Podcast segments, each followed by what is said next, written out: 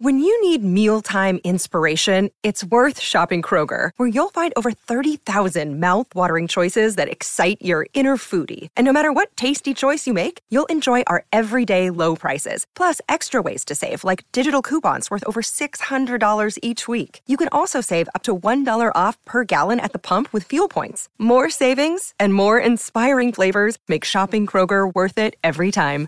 Kroger, fresh for everyone. Fuel restrictions apply. Another day is here, and you're ready for it. What to wear? Check. Breakfast, lunch, and dinner? Check. Planning for what's next and how to save for it? That's where Bank of America can help. For your financial to-dos, Bank of America has experts ready to help get you closer to your goals. Get started at one of our local financial centers or 24-7 in our mobile banking app. Find a location near you at bankofamerica.com slash talk to us. What would you like the power to do? Mobile banking requires downloading the app and is only available for select devices. Message and data rates may apply. Bank of America and a member FDIC.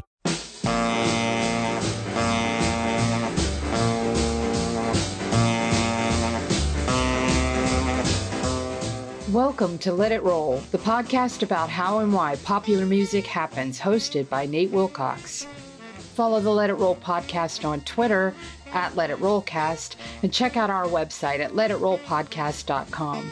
Let It Roll is a Pantheon podcast, and you can listen to more great podcasts at www.pantheonpodcasts.com. Nate uses AKG microphones and headphones.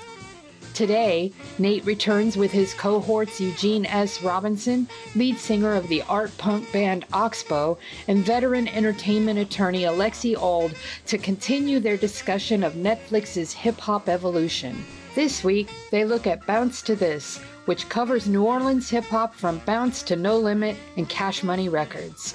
Pop in those earbuds and enjoy.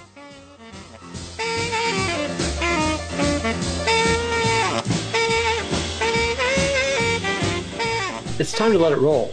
I'm your host, Nate Wilcox, and we're back again with Alexi Auld and Eugene S. Robinson to continue our discussions of Netflix's Hip Hop Evolution documentary series. This week, we're starting season four, which begins with an episode about New Orleans hip hop. Bounce to This is the name of it. Um, general thoughts, fellas? Anybody? Anybody? Anybody? It's something really funny. Uh, I, I got ahead of you guys and I watched this like weeks ago, right? And last night I said, okay, well, let me just brush up on it. I'll, I'll, I'll, rewatch again. I'm sure I'll remember all of it. And I, of course, remembered none of it and had to, but it, it, but it's, it was weird. So I had to, I watched the whole thing. And part of what they hadn't touched on and they didn't really touch on until they were about 60% of the way through, uh, they kept giving me the tourist version of New Orleans and I know from personal experience that New Orleans is it's the only place in America that I felt more physically in danger than than I like at odd times in New York, right? Mm. And keep in mind, like in the 70s in New York when things were really bad, I, I, you know, I had a girlfriend in Harlem, didn't feel weird in Harlem. Brooklyn, of course, you know, you had to be careful if you went to Brownsville or, or Bushwick or Bed-Stuy, but not really. My dentist was in Bed-Stuy. I didn't have any problems. Go out to Bay Ridge, you know, Bensonhurst with mm. the cuisine. Then you might you might have some, but but uh, going to New Orleans and and it's like you have to have eyes to see. If you're there, uh, Bourbon Street, you're doing all the touristy things, and you're like, ah, on this tourist vibe. But there are people there who who are, who are native to there and they just look at the city in a completely different way. And so you know when they talk about the cat who's like uh, um, uh, like I don't want to put my I don't want my mother to see me die to have her go through what she went through in my and I was like okay that's now we're talking about the predatory horrible terrible and it was not it was not like urban decay which it was which is what I was used to when I went to New Orleans. This was some kind of you know, antebellum weirdness, man. I, I you know, it was hoodoo. For a city kid. Yeah, because you could I couldn't understand anybody either. Like I go into a store and I'm talking to this woman. somebody comes in, she starts speaking Cajun to him or Creole or something. I was like, not, and I speak a little French, not a single word that I understand. So New Orleans has always kind of freaked me out. And they got to that freaky stuff kind of about 60% of the way through. And I go, okay, now I can breathe easier. Now this, now, it, now this is not bullshit. I'm, I'm down with it. So. No, it's funny. I yeah. had the same I had the same experience when I went to the first time I went to New Orleans and the same experience watching the documentary. I guess first watch, I mean, watching the show. I guess first watching the show, I think going back to the Canadian thing, it seemed a little too touristy and a little too like for people that knew nothing about New Orleans at all. Like it was so rote and repetitive for anybody, especially in this country, that just knows about New Orleans and how they do the first line and second line. Like even if you don't know it's a first line, second line, everybody from watching James Bond flicks, right? Like I mean, that's the UK, right? You know the whole Mardi Gras, you know the celebration of life and death. It was just so rote. So the fact they spent so much time on that, by the time they finally got to the raw New Orleans I saw, I mean, uh, similar with New Eugene. I grew up in DC. The block I grew up on was like, that was when DC was the murder capital of the world, all right? Like the corridor for the uh, heroin trade for the uh, East Coast was the block behind my house, right? So when I went to New Orleans uh, to, and I stayed with, uh, um, uh, it was in law school. A friend of mine, best friend, and I went to stay with a friend I knew from in a law firm, right? And she said, "Hey, when you guys go, leave your wallets in the apartment." I live fucking wild in my apartment. She's like, "Leave your wallets in the. Don't take your wallets with you."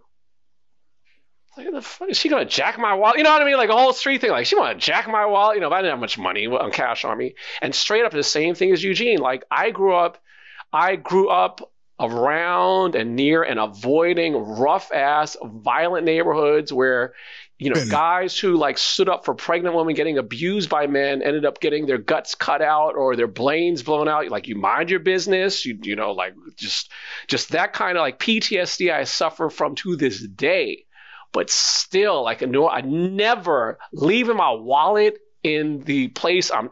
I, I never experienced that kind of shit. And then you walk around, it's like, oh, okay, now I know. It's just, it's totally because one of the worst things you can do in any kind of environment is people know who's from there and who's not from there.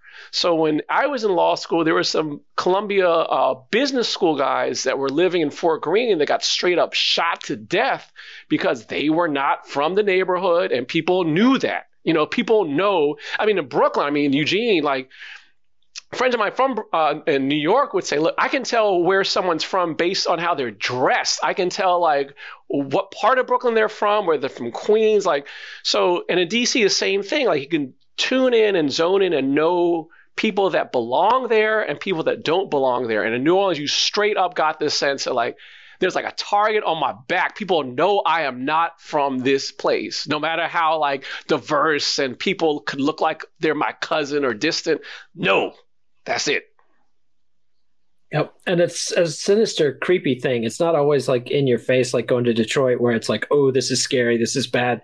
You can be partying in a bar or whatever, and you know somebody that's from there will tell you you know watch out watch out watch out watch out. You'd have no idea you know and and i, I know people partying from texas partying in new orleans somebody in their group just disappears you know and creepy stuff. But anyway let's let's get to the show. So yeah they do spend quite a bit of time explaining the basics about the birthplace of jazz the mardi gras indians the call and response the second line sound I think they have to do that. Like, I think you, I think you have to assume.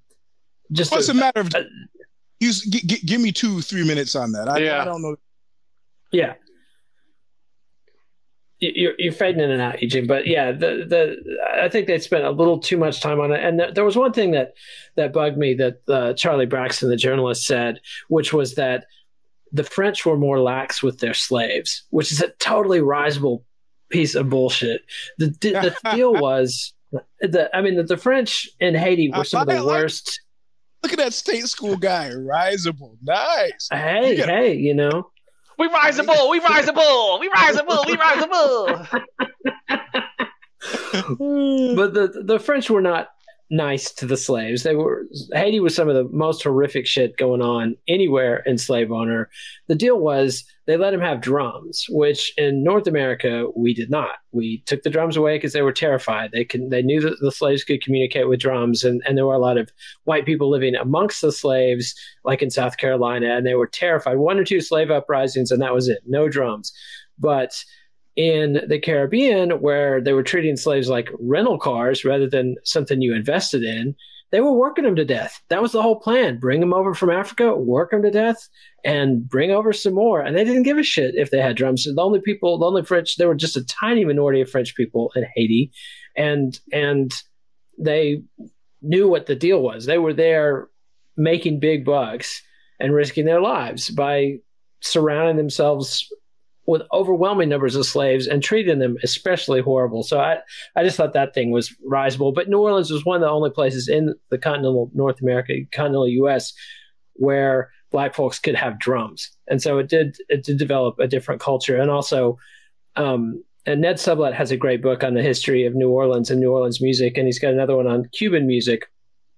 And there's a whole he's got a whole theory that the slaves in the Caribbean tended to be more from sub Saharan Africa and the Congo, whereas the slaves in North America tended to be more from the Sahel and the, the Islamic parts of, of Africa because the Spanish would not have Islamic slaves because they've had they had their whole history with Islam and so they they forbade that. So anyway, so that's why you have these differences between Cuban music and North North American African American music. And New Orleans is this totally unique, special place produced jazz, but has produced a ton of other stuff. You know, the the sort of shuffle R and B of Fats Domino and and the funk of the meters and all this. So I think they had to talk about that just because New Orleans has such a storied musical tradition. But I, I, I can see where you think they spent too much time on it.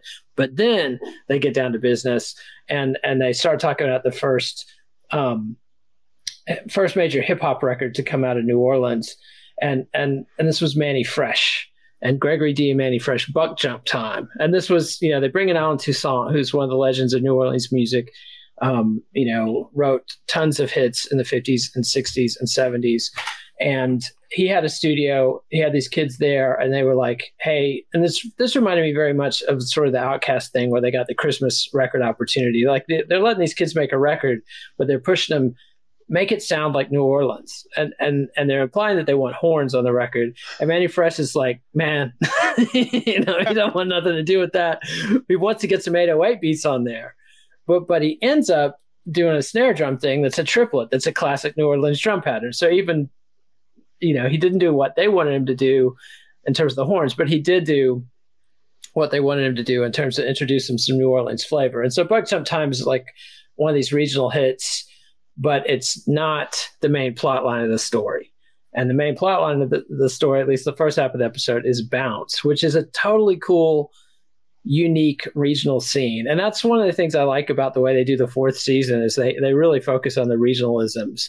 And it's less, you know, we complained about the Jiggy era coverage last season, but this one um, I dig it. I didn't know much about bounce before this, and and still have a, a, ton to learn. I remember, you know, ten years ago or so when Lil Wayne got big, and I guess it was late '90s when Back Your Ass Up got big. That's when I first started hearing about bounce. Then there was the whole media thing about sissy bounce, um, which I've heard different things from people uh, that I know in New Orleans that that like you know, sissy bounce isn't a thing. It's just bounced by people who happen to be gay or trans or whatever. And it became this big media. There was like a Vanity Fair article and and New York Times was all over it and stuff. But from what I can tell, there's not a musical distinction. Um, but that was they left that out entirely. Although several of the characters that they're talking to are famously um, involved or leaders of this sissy bounce scene, whether or not that's a scene. And Alexi, well, they showed a mural. They showed yeah. a mural with Freedia, so I don't get it. Yeah, I mean, and they quote Freedia. You know, I mean, she's she's on screen quite a bit, but that's that's something that comes along later. Like this story is focused on the early '90s and up to I think it gets up to about '98. So the the sissy bounce thing is kind of late. Eugene? I have to tell. You, I was I was I was at, at late '90s, right? I was at uh, editor in chief of Code magazine, and uh, you know, if you're in a position like that, you get stuff I got, you know, from Columbia Records. I got Rage Against the Machine in the same package that I got Cypress Hill, and it was with the professional, you know, eight by twelve photograph and all this stuff. And I remember having this pile uh, on my desk of like paper paper CDs, right? Just like like the cheapest, shittiest wraparound, and uh, like you know things that you just if you've gotten into the habit of getting demo tapes, you you just figure whatever's on that I'm not gonna listen to, and I'm looking at this one called uh, uh, Bling Bling, and and I'm like, what the fuck, fuck that shit, I'm not gonna, and I left it there, and then I remember that was right around the time that they said uh, the labels broke them off thirty million dollars, and I didn't want to be. You know, I was a naysayer with the Beastie Boys. I was a naysayer with the internet. I don't want to be the naysayer there. So I rushed back to my desk, went through all those things, put it. I still have it in my computer. That uh, uh, BG and Chopper City. It was like one of their first demo CD, and it was as great as it. You know, it was like maybe even I don't even know if it was a once if it was a remix version or whatever it was that the public that they remixed it for the public. But it was like it was great. It was like the first thing that was southern but didn't feel country to me, if you know what I mean. Mm-hmm. mm-hmm. And uh and I felt I felt like, whew, okay, thank God I didn't blow it on this. I'm here. I'm here. I'm here. I'm here. These guys You're on it. But I just couldn't figure out and I was sort of feeling like wanting to call bullshit on the $30 million figure. I don't know how they made sense of it. And when they go into how many records they had, you know, and when I start to think about. And you're talking okay, about Master P and Cash Money Records. Yeah, yeah, yeah, Master P and, and No Limit and Cash Money Records, right? So when I'm thinking about um, how many Yo, sorry, it's No Limit that got a $30 million yeah. Cash Money. Yeah. No, Cash no, Money. No, Cash Money got the thirty million. Uh, cash. Okay, yeah, my, it was no bad. limit that was pumping out all the you know. They both yeah, yeah. So, and if you're looking at a wholesale cost for CDs, you know, see, record labels got away with murder for a bit because the cost of CDs was dropping, but they could still move those things for like twelve ninety nine, thirteen ninety nine. I was like, okay, conceivably. So, you know, the, the narrative was like, these guys sold them out of the back of their cars and and now $30 million. Yeah, it was a little bit more than that. It was a little bit, it, there were a lot of big, giant steps. But, you know, the best part about it was in this is, in you know, that they, like he said at one point, he said something like, you know, we didn't really need the record labels. You know, we were selling enough fine, but uh, whatever. Uh, yeah, it was it was it was interesting to to to want to poo poo it, hear that 30 mil, go double back, go back in and find out one, it's good. And two, uh, I mean, the other piece of the puzzle was, you know, you could see when you're talking to these cats and you see the gold records on the wall, the platinum records, I go, okay, now I see the 30 mil. Now I see. I want to know the person who brokered that deal. That's who I want to know about at this point. Yeah. Yeah. I'd be curious about that too. And, and the thing is, they could justify that expenditure just on it being a successful regional scene. It was so successful in New Orleans and, and the South that it could be very profitable for a record company just as that. But then it breaks out nationally with Back That Ass Up and Juvenile and then Lil Wayne and everybody. And it's one of the dominant sounds of the knots. But but let's go back a little bit and talk a little bit about what is bounce and this whole thing that it's based off one flop record from Profile Records from New York with a dragnet. it's the drag rap, and you know, uh, uh, one sample of of that spawns an entire genre. It reminds me of something you a Trigger Man. Yeah, trigger. What what's what's renamed Trigger Man because they say Trigger Man in yeah. the, in the song. I don't know if that flop. It was a flop. It it it did nothing in New York. I mean, yeah. it did you ain't hit anywhere. New York, so what you gonna do about that, Ham? I mean, it was it was it was a flop record. It did not it didn't trouble the charts. The the band that did it broke up. I can't remember their name. Um, Damn, the Showboys. It was by the Showboys. I mean, it troubled nobody in New York. I mean, it it came, it went, nobody, no problem. But one thing that that they Mannie Fresh is taking credit for introducing it to New Orleans. But DJ Irvin TT Tucker will tell you TT Tucker claims I'm the one that brought that record to New Orleans. So they don't they don't mention that here. And I, you know, they're talking to Mannie Fresh, who We already talked about, you know, he did the buck jump and then he goes on to become one of the big producers when the stuff is really hitting. But, you know, DJ Irv and TT Tucker, who they do mention in this, did the first version of Where They At, and then DJ Jimmy does a cover of it, and they don't they fuzz fudge that here. Like they they the way they talk about it, they mention TT Tucker and DJ Irv, but they don't make it clear that these guys did the first bounce song basically, and then DJ Jimmy covers it, and I'm not clear on what exactly Mannie Fresh's role with that. Like his dad, who's a legendary sound system DJ, um, Sabu know, says I yeah, Sabu introduces him to DJ Irvin, TT Tucker, and, and, they get get in there. But anyway, I just wanted to give TT Tucker props because he he's out there saying that you know I, am the guy who brought drag rap to New Orleans, and I just found it fascinating. I mean, it's like something you hear about with reggae in Jamaica, where they'll get obsessed with a bass line and have 30 records with the same bass line or a particular drum fill and you know there's there's 30 records with that drum fill original songs drum remixes on and on and on. It's just you get certain regional audiences that get a hold of a beat and just want to chew on this shit you know forever. And and it's it's and they got quotes you know from the DJs saying you know if, if you put on that record you're going to have to be playing it for the next 4 hours you know? Yeah people are going to want to dance to the, the shit and it's it's totally fascinating. I mean uh, you know it, it's absolutely absolutely fascinating. And alexi you're from dc so you got the whole go-go scene there that never had its breakout moment. The go-go is one of those things like i remember multiple times getting all hyped up about go-go and never could quite get what the deal was until i moved to dc and i saw it you know yeah, in its yeah. nat- national environment. But there are a couple that, of times it did though. I mean the closest it came what, Eugene? I'm just saying Trouble Funk. Yeah, somebody played right. Trouble Funk. And I was like, eh. And then they said the thing that made sense to me was like, you got to see him live. Yeah. And I was like, okay.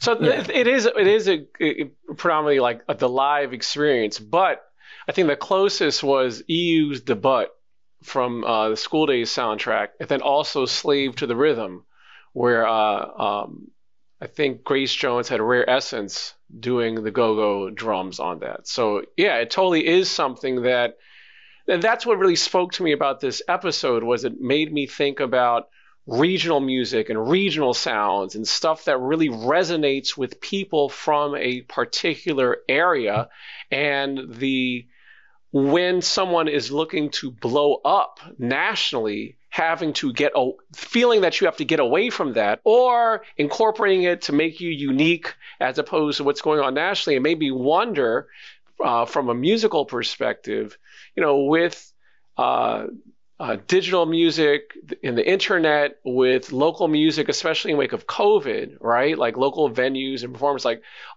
what impact has that have on local regional music scenes and sounds. Like is there now gonna like some kind of blurring that's going on with the music? I mean uh, I, am just do you guys like are you more i'm sure you're more familiar in terms of what's going on in the music scene but has there is the local sound as strong as it was back in the day? Like does it still exist? No, when does it? no chance no chance. And and and this Bounce is kind of a laggard in that and being a regional scene. Like in the 50s and 60s, when you had independent radio stations in every city and independent record companies all over the country, you had dozens of regional scenes. You know, you had a Tex Mex scene in South Texas, you had a different scene in San Francisco, you had a scene, you know, in Chicago, you had scenes in Detroit, Memphis, all over the place. And you know, Nelson George's classic book, The Death of Rhythm and Blues, makes this argument that once big major labels bought up the R&B labels, it took them about a decade, decade and a half to kill R&B as such. And it was only because hip hop was something that was beneath contempt that it was allowed to emerge. I mean, they just didn't know what hip hop was and they didn't see it coming. Same thing with house music and techno. Well, then also, MTV destroyed music. And, and, I mean, when I was touring America in 81, 82, 83, uh, America was a nation of regions. Like you could really mm-hmm. see it, feel it, you could hear it. You know, suddenly you would you couldn't understand what people were saying. And you were in Nebraska. MTV comes out, And then it was I could be in Nebraska, I could be in Oklahoma. I couldn't really tell the difference. And there's this kind of monoculturing thing. Okay, and then people stopped. MTV stopped rather playing music videos, and we had a few years, and then the internet hit. And then at this point now we're back to monoculture. So yeah, you can you can have people repping repping a region, but the differences are, are pretty minor. Like Alexi, when you were talking about people being able to tell that you weren't from New Orleans, yeah, that was when 20 years ago, 15 yep. years ago that you're talking yeah, about. 20 years ago, mm. yeah. Yeah, now you know, until you open your mouth. I remember sitting back when I used to eat meat, sitting in a, in a, a rib joint in in New Orleans, and nobody that had the slightest clue that I wasn't from there. Of course, until I opened my mouth, mm-hmm. and they were like, "Oh, First time in New Orleans, it was like, no, no, not the first, but you know. It's funny because I had. It's funny because when I went to New Orleans maybe three years ago, so when I first went to New Orleans, was in law school. Hated it. Thought it was. It just wasn't for me because you know I was given the touristy thing, even off touristy thing. It just wasn't. There's nothing there really that you know really appealed to me. Like given the you know living in New York and the DC dynamic and different kinds of things. But when I went back a couple of years ago and I went to this arts district that had been established after Katrina and then uh, went to different kinds of scenes there. Totally different, totally different experience. And just like you said, Eugene, like I was, you know, you you I couldn't you could not tell. And the thing in terms of the area I was in, like I saw CCH Pounder, the actress like at the grocery store, you know? And it's just like, and it wasn't a big thing. No one was like bothering her. It's almost like New York all over again. Whereas like here's a space where you have someone that's like a celebrity walking around, being able to mind their business. No one's bothering her. People, you could not tell where people are from. It's totally cosmopolitan looking. So you know, maybe you're you're totally right with that, Eugene. That's it's that time. That's just what it's become, I guess. Yeah, and and and we'll talk, you know, as we do future episodes. Memphis is going to have an interesting local scene. Houston obviously had the, the, the whole DJ Screw thing. And so I'm not going to definitively say that regionalism is dead or in the past tense. I'm sure, I hope something cool is going on someplace.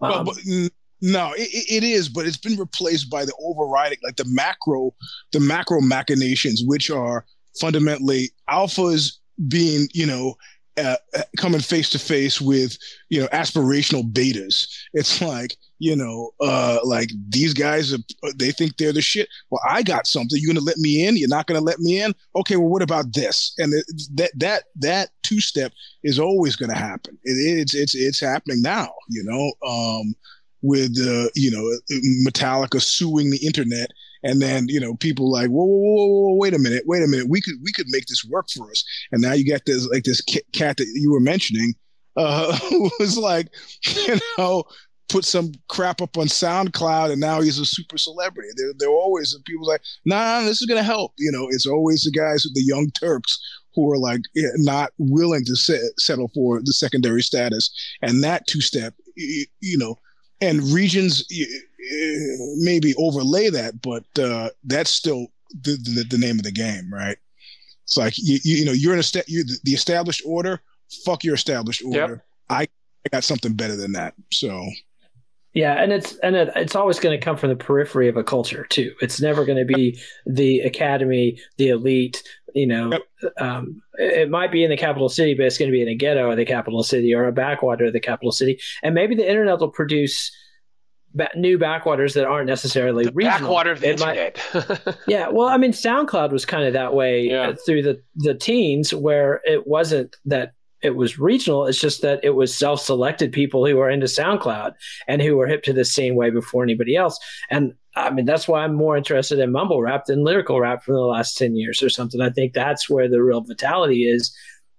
You know, Kendrick Lamar fans might disagree with me, but I'll stick with Lil Peep and Kodak Black. Uh, to my dying day. But we'll see. We'll see. We'll see how it shakes out. But it, it seems like that scene to me is more vibrant than you know, the hip hop to me reminds me of like rock and roll in the punk rock era. It, it's or the classic rock era, waiting for punk rock to happen. And maybe mumble rap is sort of the you know the punk of hip hop. But anyway, we'll pause here, and when we come back, we're going to talk about um, uh, Master P's No Limit Records and Cash Money Records, which brought us Juvenile. We already had Juvenile as a cameo here. He's he's on um, one of DJ Jimmy's records. But he's not the juvenile that that becomes a big superstar. And of course, Lil Wayne is going to make his first appearance in the second half of this episode. So we'll be back with that shortly.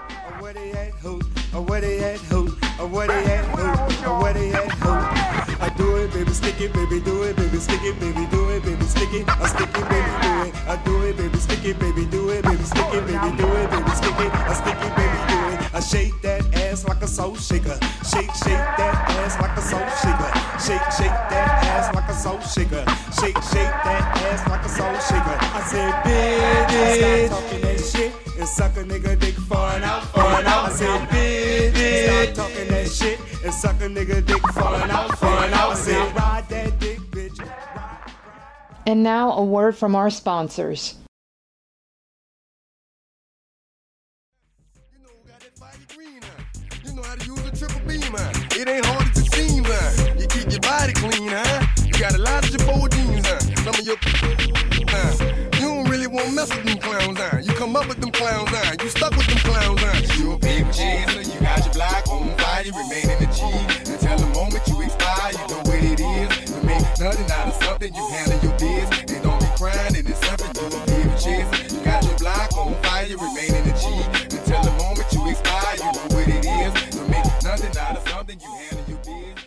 Welcome back. We've been discussing New Orleans hip hop history and its native subgenre bounce. Now we're turning our attention to the two labels whose late 90s success made the city a national hip hop hub. So, No Limit Records, fellas. Master P's, deluge of product. Ugh.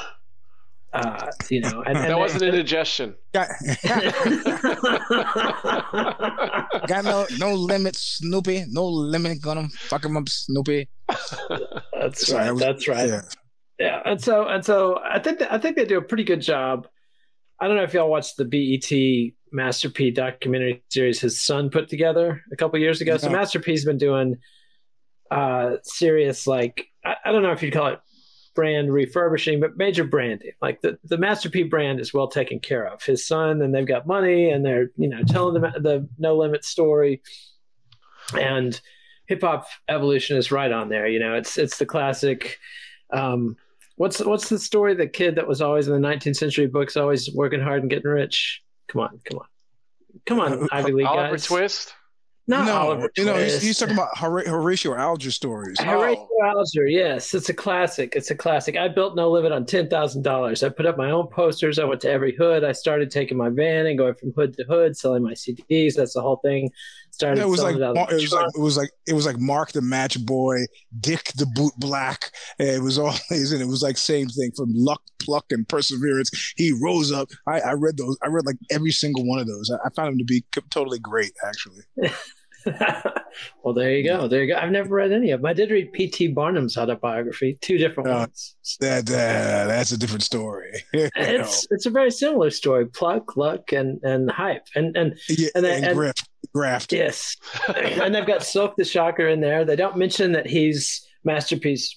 Well, I guess they do mention he's Master P's brother. They don't mention that he's frequently named as the worst rapper of all time, which I think is a little unfair, but it's it's out there. I mean, no, no. As Google long Silk as- the Shocker and worst rapper of all time, I swear will autofill. So, I mean, again, I don't. That's not my thing. I, I like guys who rap off the beat. I think he had a unique flow, but you know, uh, uh, Bushwick Bill style, whatever. I mean, easy. I like all these guys, but Don't Yeah. you dare compare Easy E to Silk the Shocker. What are you talking about? That's blasphemous. I, I mean, Silk the Shocker could probably do his own rap without having to stop and and like Doesn't edit it in matter. All we have are the recordings, and I would say that the Easy E recordings, no matter how many takes it took, Look, I take any day over the work- Shocker. with Dr. Dre and Ice Cube, I'm sure he would have benefited as well. But anyway, and so you know they they they have Miss T talking about a lot of people didn't like his music in the beginning. Bitches all used to be throwing that man CDs back at him. I remember that. You know, and then it seemed when Master P started dominating the outskirts, then New Orleans was like Master P. But what they don't mention in this whole thing is that No Limits was a Richmond, California label. Like, dude left New Orleans, moved out to near Oakland, and started this label. So this whole thing, like kind of this episode has this dynamic of No Limit puts New Orleans on the map, but they don't really have a New Orleans sound. And a lot of that's because they came up in California, not Beats by the Pound, but Master P and, and his his brothers and the early crew. It's it's a total it's a California label that that and and they do. I think his brother mentions like they would go to DC and and selling records. And I was like, I remember when I was watching this first time, I was like, DC. What part of New Orleans is DC? Yeah. I can't, you know. Yeah. And Well, they, they- were doing that they- the whole country. They have to do that because I mean they didn't do shit for Richmond as far as I know.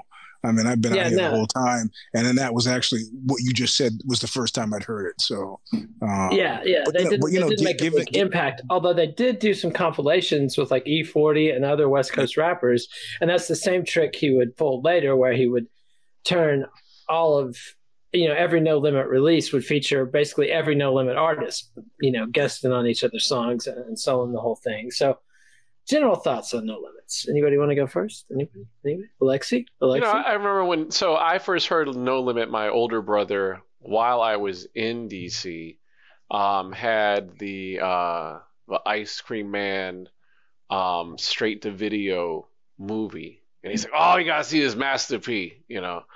So I watched. It was it was funny.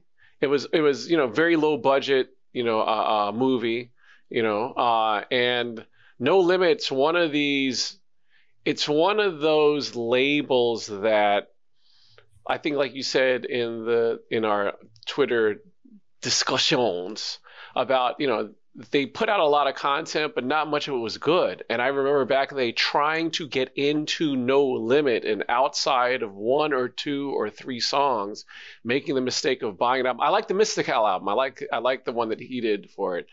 But other than that, it's, it just you just try to listen to it and enjoy it. It was really hard. Like the the the production quality wasn't that good. The, the when they tried to go in house and redo, you know, reperform uh, songs instead of sampling them, that was terrible. It just I it, I tried hard and I like No Limits. It's not like I had a grudge or hated them. I just really could not. Outside of a couple of songs, make it go uh.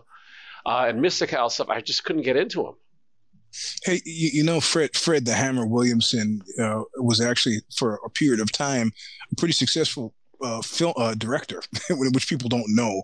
Um, and he was doing all kinds of like non-brand stuff, not not Black Expo stuff, but like like versions of the Love Boat or or, or mo- movies that were uh, you know B movies, but still. And he had a he had a technique that I remember because my stepfather interviewed him at some point, and his technique was fundamentally it was cheaper for him to rent three cameras to film from three different angles and hope to God he got the shot that he wanted than it was to have a shooting schedule that was any longer than it would take. You know, okay, we're going to dolly in, then we're going to pull out. Nah, nah, nah, we wouldn't do that. And No Limit very reminded me very much of that because I mean mm. they, they were coming up when I still had a record store, and so you know you get serviced by these salespeople and they come and I'm just looking at the covers. I just thought you know, I'm in a band. I put out records, man. This is who did this cover? Yeah. What, did, what what what's happening here? But it, you know, I had the same reaction to black metal, you know. And a, a friend of mine, actually, the guy from Leviathan, he he, he refused to he refused to even explain it to me. he was just like, "It is it is what it is." I just, he, he didn't even tell me that he wasn't going to explain it to me. It was just pretty clear that if you don't get it, you're a dummy. What can I can't help you. I can't help you. And I started to think that No Limit was that way. And then they started doing stuff with Snoop and and, and, And that's the other up- big thing they leave out of this. They don't Yeah. mention Snoop in the context of No Limit at all. And to me, like I was aware of No Limit because if Mm. you went to, you knew you were in the Black Party Houston if you went to a gas station and they had a whole shit ton of No Limit CDs. Like they'd have the DJ Screw stuff, and then I remember those Pen and Pixel covers Mhm. and being like, "What is this?" And my, my buddy, who was a big hip hop head who worked at the record store, I was like, "What is this?" And he was like, "That is whack shit." Is Yep. what is is what his summary of it was. And even the CDs would be like cheap ass, like it would be Yep. cardboard instead of plastic, and Yep. It reminded me of Trax Records, the the house label where they would use recycled vinyl, and you could sometimes like see shit in the vinyl, you know, and, and stuff. But but again, I think I think what Hip Hop Evolution does a good job of getting across. Master P was a killer entrepreneur. Like like and and really dogged. Like if you've ever heard his first couple of CDs, like you know, this is not the Sugarhill Gang where it's it's you know lightning in the bottle first first go. This is not OutKast hit out the box. This is a guy who cannot rap, who cannot produce, who can't do album art, and he just doggedly keeps at it and finds people who can help him fill in each piece of the puzzle, and gets to a point where every No Limit out CD would sell. You know, and and you didn't have to. The thing was back then, if you got somebody to buy the CD, game over, you won it, it's not like today where, where you need them to listen to every track or one track over and over and over again. Yeah. They didn't care if people listened to it; they just wanted them to buy it. Yep. And and they built on it. And and he does eventually move back to New Orleans. And they don't go into this either, but it's only they went to New Orleans because they went to Baton Rouge because they were you know basically traveling the country all the time selling their records. They weren't touring; they were selling CDs and they they picked suburban Baton Rouge as a place to live, mm-hmm. and and then turns out the country club estates wasn't that safe either because because you got the Klan on your neck, you know. So then they go back to New Orleans, and that's when they get back in the story. He starts basically raiding every local label for people, and yep. he's got cash money, and and just builds on this. And the Snoop move, though, to me like going in and buying Snoop's contract yep. from an imprisoned Suge Knight, that's what put No Limit in the spotlight. That's why they had such a massive 1998, you know, when they put out like 20 yep. something records and, and, and yep. half a dozen of them went platinum or, it's and crazy. the counts vary on that. Yeah. I mean, it, it's an incredible run. But then they don't go into it. He immediately then has a falling out with Beats by the Pound you know, and they talk about how it's a factory, and he had these five producers who were just cranking mm-hmm. out tunes, and had all these different rappers who would just go, and and I thought it was telling. Like I wouldn't even listen to it; I'd just get a track, and from one guy, yeah. and I'd go and I'd write my rhyme and I'd record it, and I'd go get a track for another guy. I wouldn't even listen to that, you know, and like like the, there was no Motown quality control board here. It's not like yeah. you had to get past Berry Gordy and Smokey Robinson to put shit out on No Limit. I mean, you're just flying, and and uh, but they did have their moment. I mean, make them say, oh, "I remember that was a big hit," yeah. and and that was, you know, I remember they showed the footage. I think it was, it wasn't MTV. It was it the Source Awards or? I mean, they they played like some big, massive TV show. Yeah. I can remember yeah, that. But they don't and talk they, about how they and, left and, Snoop. And, and they were still. Do you remember the story when they left Snoop behind? and a whole bunch of bloods like like like the whole no limit gang uh, crew is about to perform they're all hanging out backstage watching tv there's a bunch of death row guys hanging out and Snoop starts chatting with these guys and kind of gets lost and looks up and realizes all the no limit people are out on stage and I'm by myself with Suge's guys and things are getting tense. And there's like a whole deal like Snoop got arrested and, and you know was running through the through the aisles and the no limits guys left the stage and there was gunfire on the record and there was a riot like you know total craziness. And, I don't yeah, so that you know but you're a, you're a fan of snoop stuff with master p or you've spoken well of it yeah, but like yeah, yeah. i don't know anybody who likes that album i mean do you ever listen to that album uh, yeah you know but see the thing is the reality of it is shuffle uh, you know itunes shuffle has changed the game right seriously because if if it's rare for me to go through my list to pick out a, a solo record and listen to just that mm. right it's at this point now, uh, my day begins and ends. I, am shuffle all the time, and I know it's a good record. If, you're still using find... an iPod. Is that what you're saying? Yeah, that you're not streaming. Your no, iPod. no, uh, no. I'm still iPod net man. You know, or I, I, my phone or whatever. Same I'm, here. I'm, i would have been if my if my iPod hadn't died. Like you know, you see now you, now you jinx things because I've been saying I got to get a cable so I can. Eh, then I know what's going to happen. So, um, but the the reality of it is, um, it's really changed. I mean, I, I wrote an article for uh, uh, Decibel magazine about it.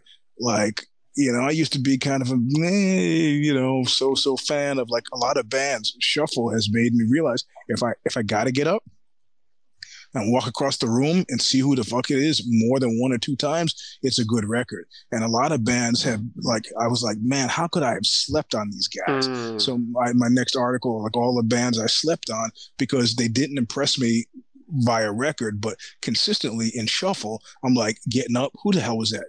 Who the hell? Who the hell? So you know, when I'm hearing Master P and Snoop, I'm hearing one cut at a time. I'm not sitting down trying to force feed myself the whole record, right? I, got a quick So question until before we Go go to the next segment. Eugene, did you ever, in wake of the whole no limit, like just pumping shit stuff out there, right?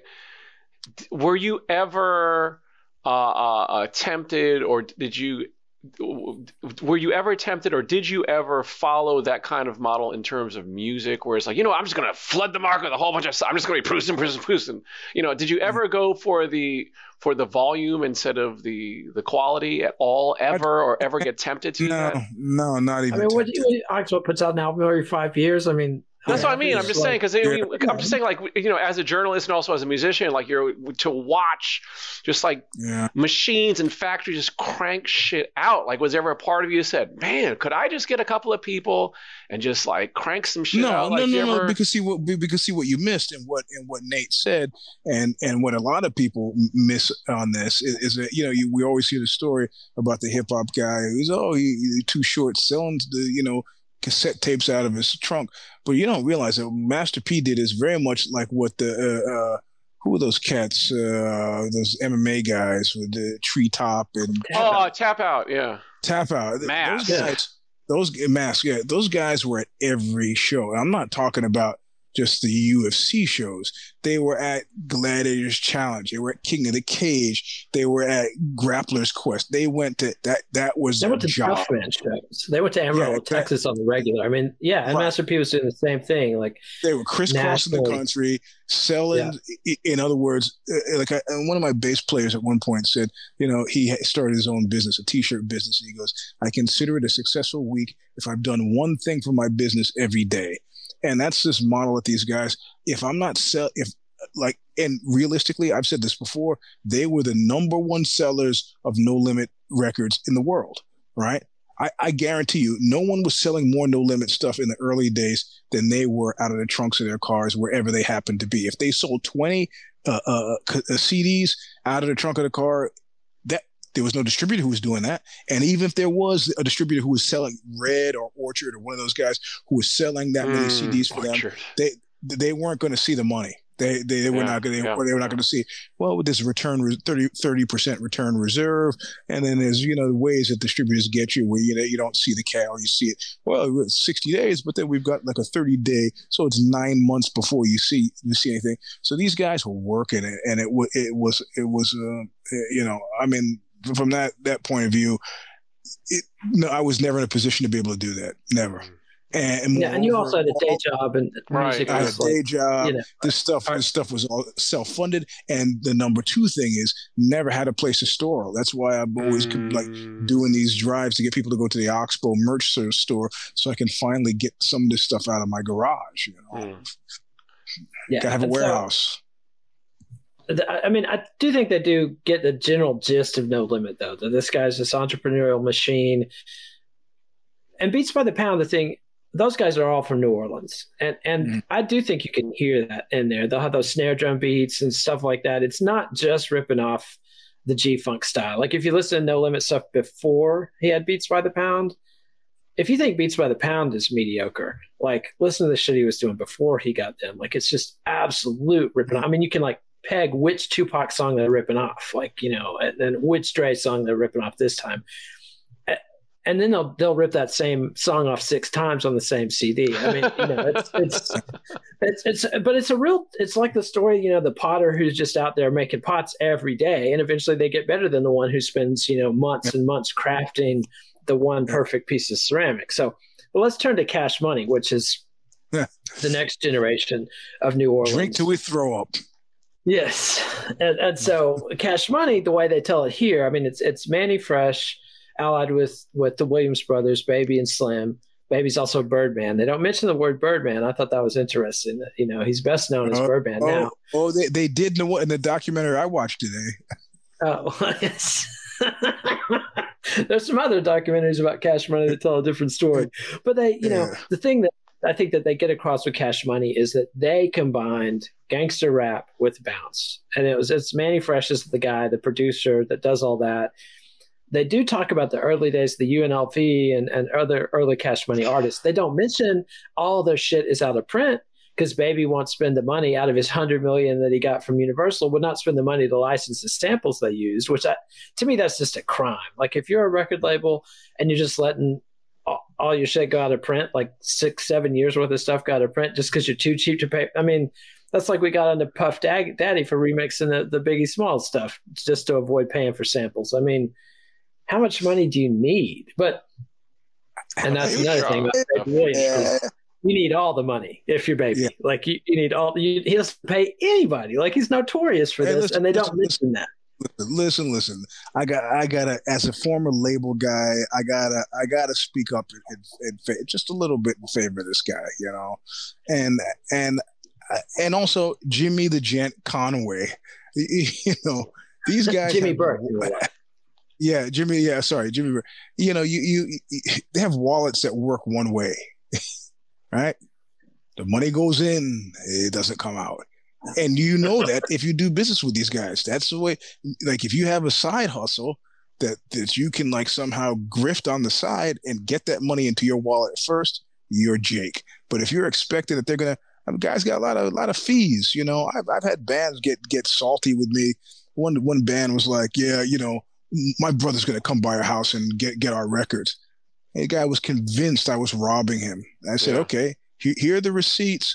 I did a run of 2000 we have a deal with 100 are reserved for marketing and pr and uh and so the math is very simple.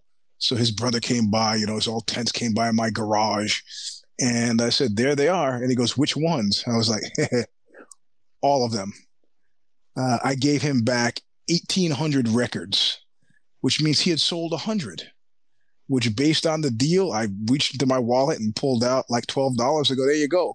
Good luck to you selling those 1800 records you fucking prick and uh you know so so what what He tried to no what limit it after that. hey, you got a lack of record. Here's a record. And we should No, say No Limit is well known for paying people well. Like the No Limit Mm. artists, they they left the label, but they got their masters. They own their own publishing. Like Master P has a repu- a sterling reputation. Master P. Masters Master P. P. That's right. That's right. But Well, you Cash know, Money, this- I mean, they're, they don't pay the T-shirt guy. I mean, nobody. They didn't. Pay, that Mannie Fresh left the label for not getting paid. Turk left. I mean, everybody. And I'm not even talking about all the people that have been shot. And lots of people have been shot, regardless. But with Cash Money, I mean, it's like, yeah, that, that, that that's the, that's that's the only way you get away with not paying people. If you don't if you don't pay people, you got to know that people are going to shoot you Mm. unless you shoot them first, and then and we're not saying they shot anybody. We're just yeah, saying we're not saying people have been we're shot. not- we're just people have been shot. So the thing is, if you have a reputation for one not paying and for shooting first, hey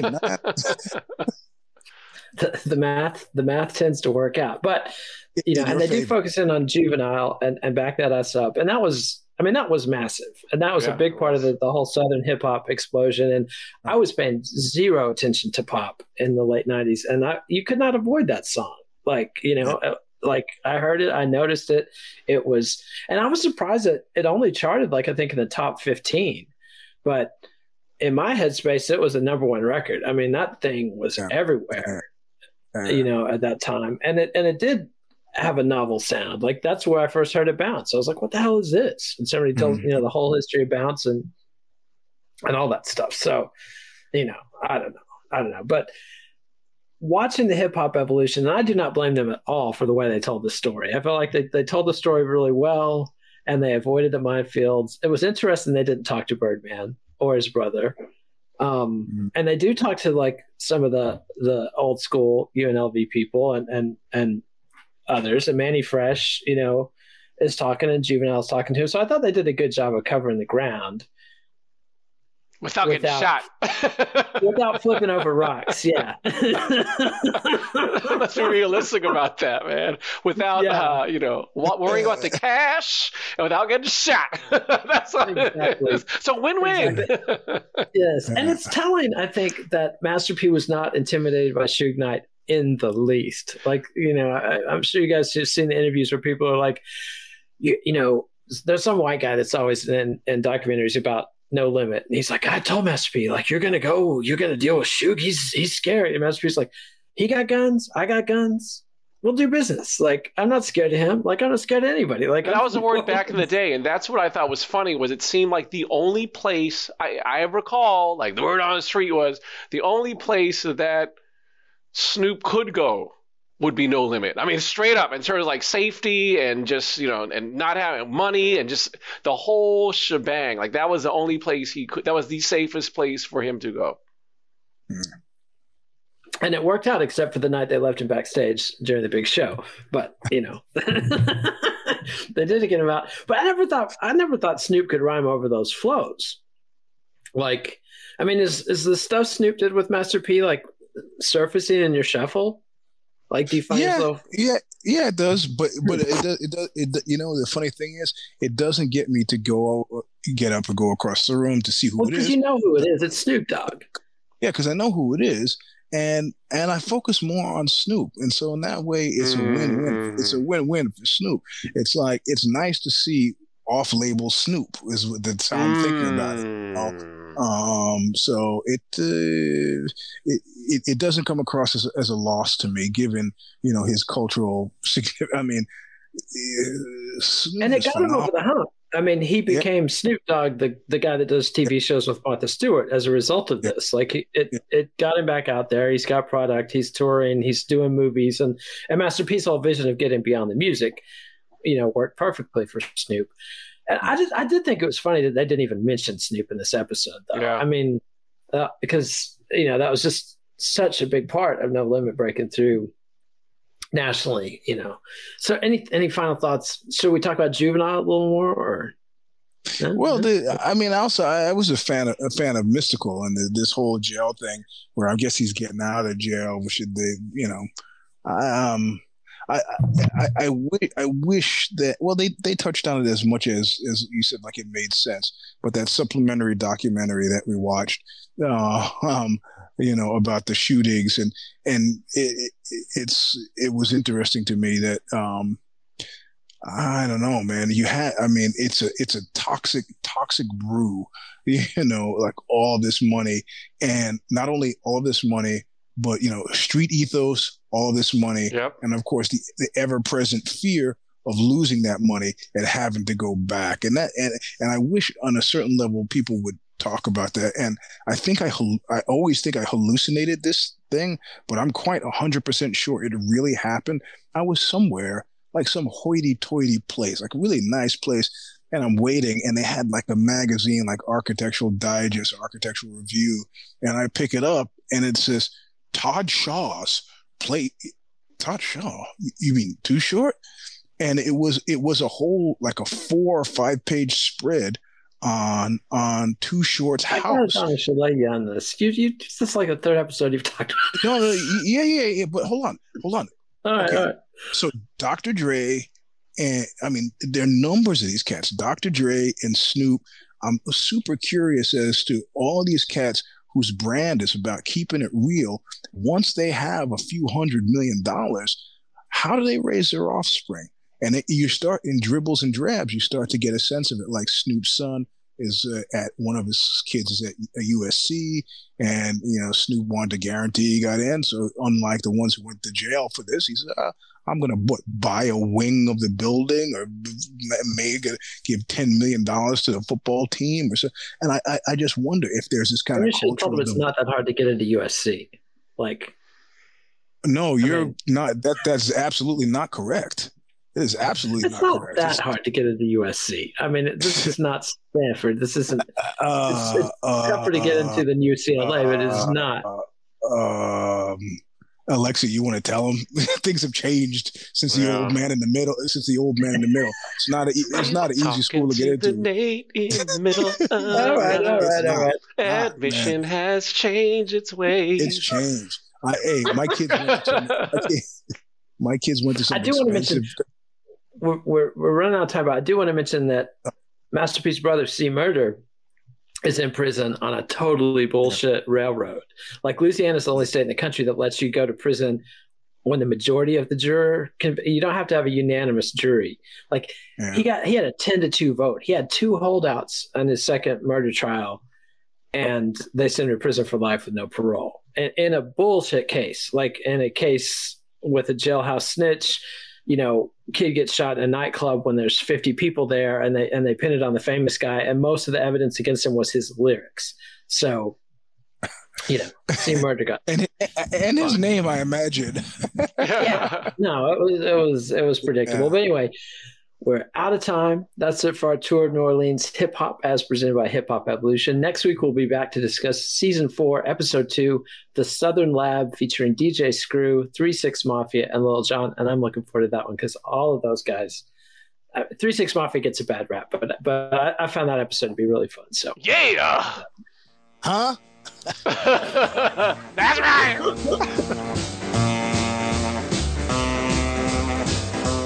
Follow the Let It Roll podcast on Twitter at Let It Rollcast and check out our website at letitrollpodcast.com. Next week, Nate will return with Eugene S. Robinson and Alexi Auld to continue their discussion of hip hop evolution with a look at the Southern Lab, which covers Houston's DJ Screw, the 3 6 Mafia from Memphis, and Atlanta's Lil Jon. Let It Roll is a Pantheon podcast, and you can listen to more great podcasts at www.pantheonpodcasts.com. Let It Roll is dedicated to the memory of Ed Ward, Russell Thomas, and Danny Park.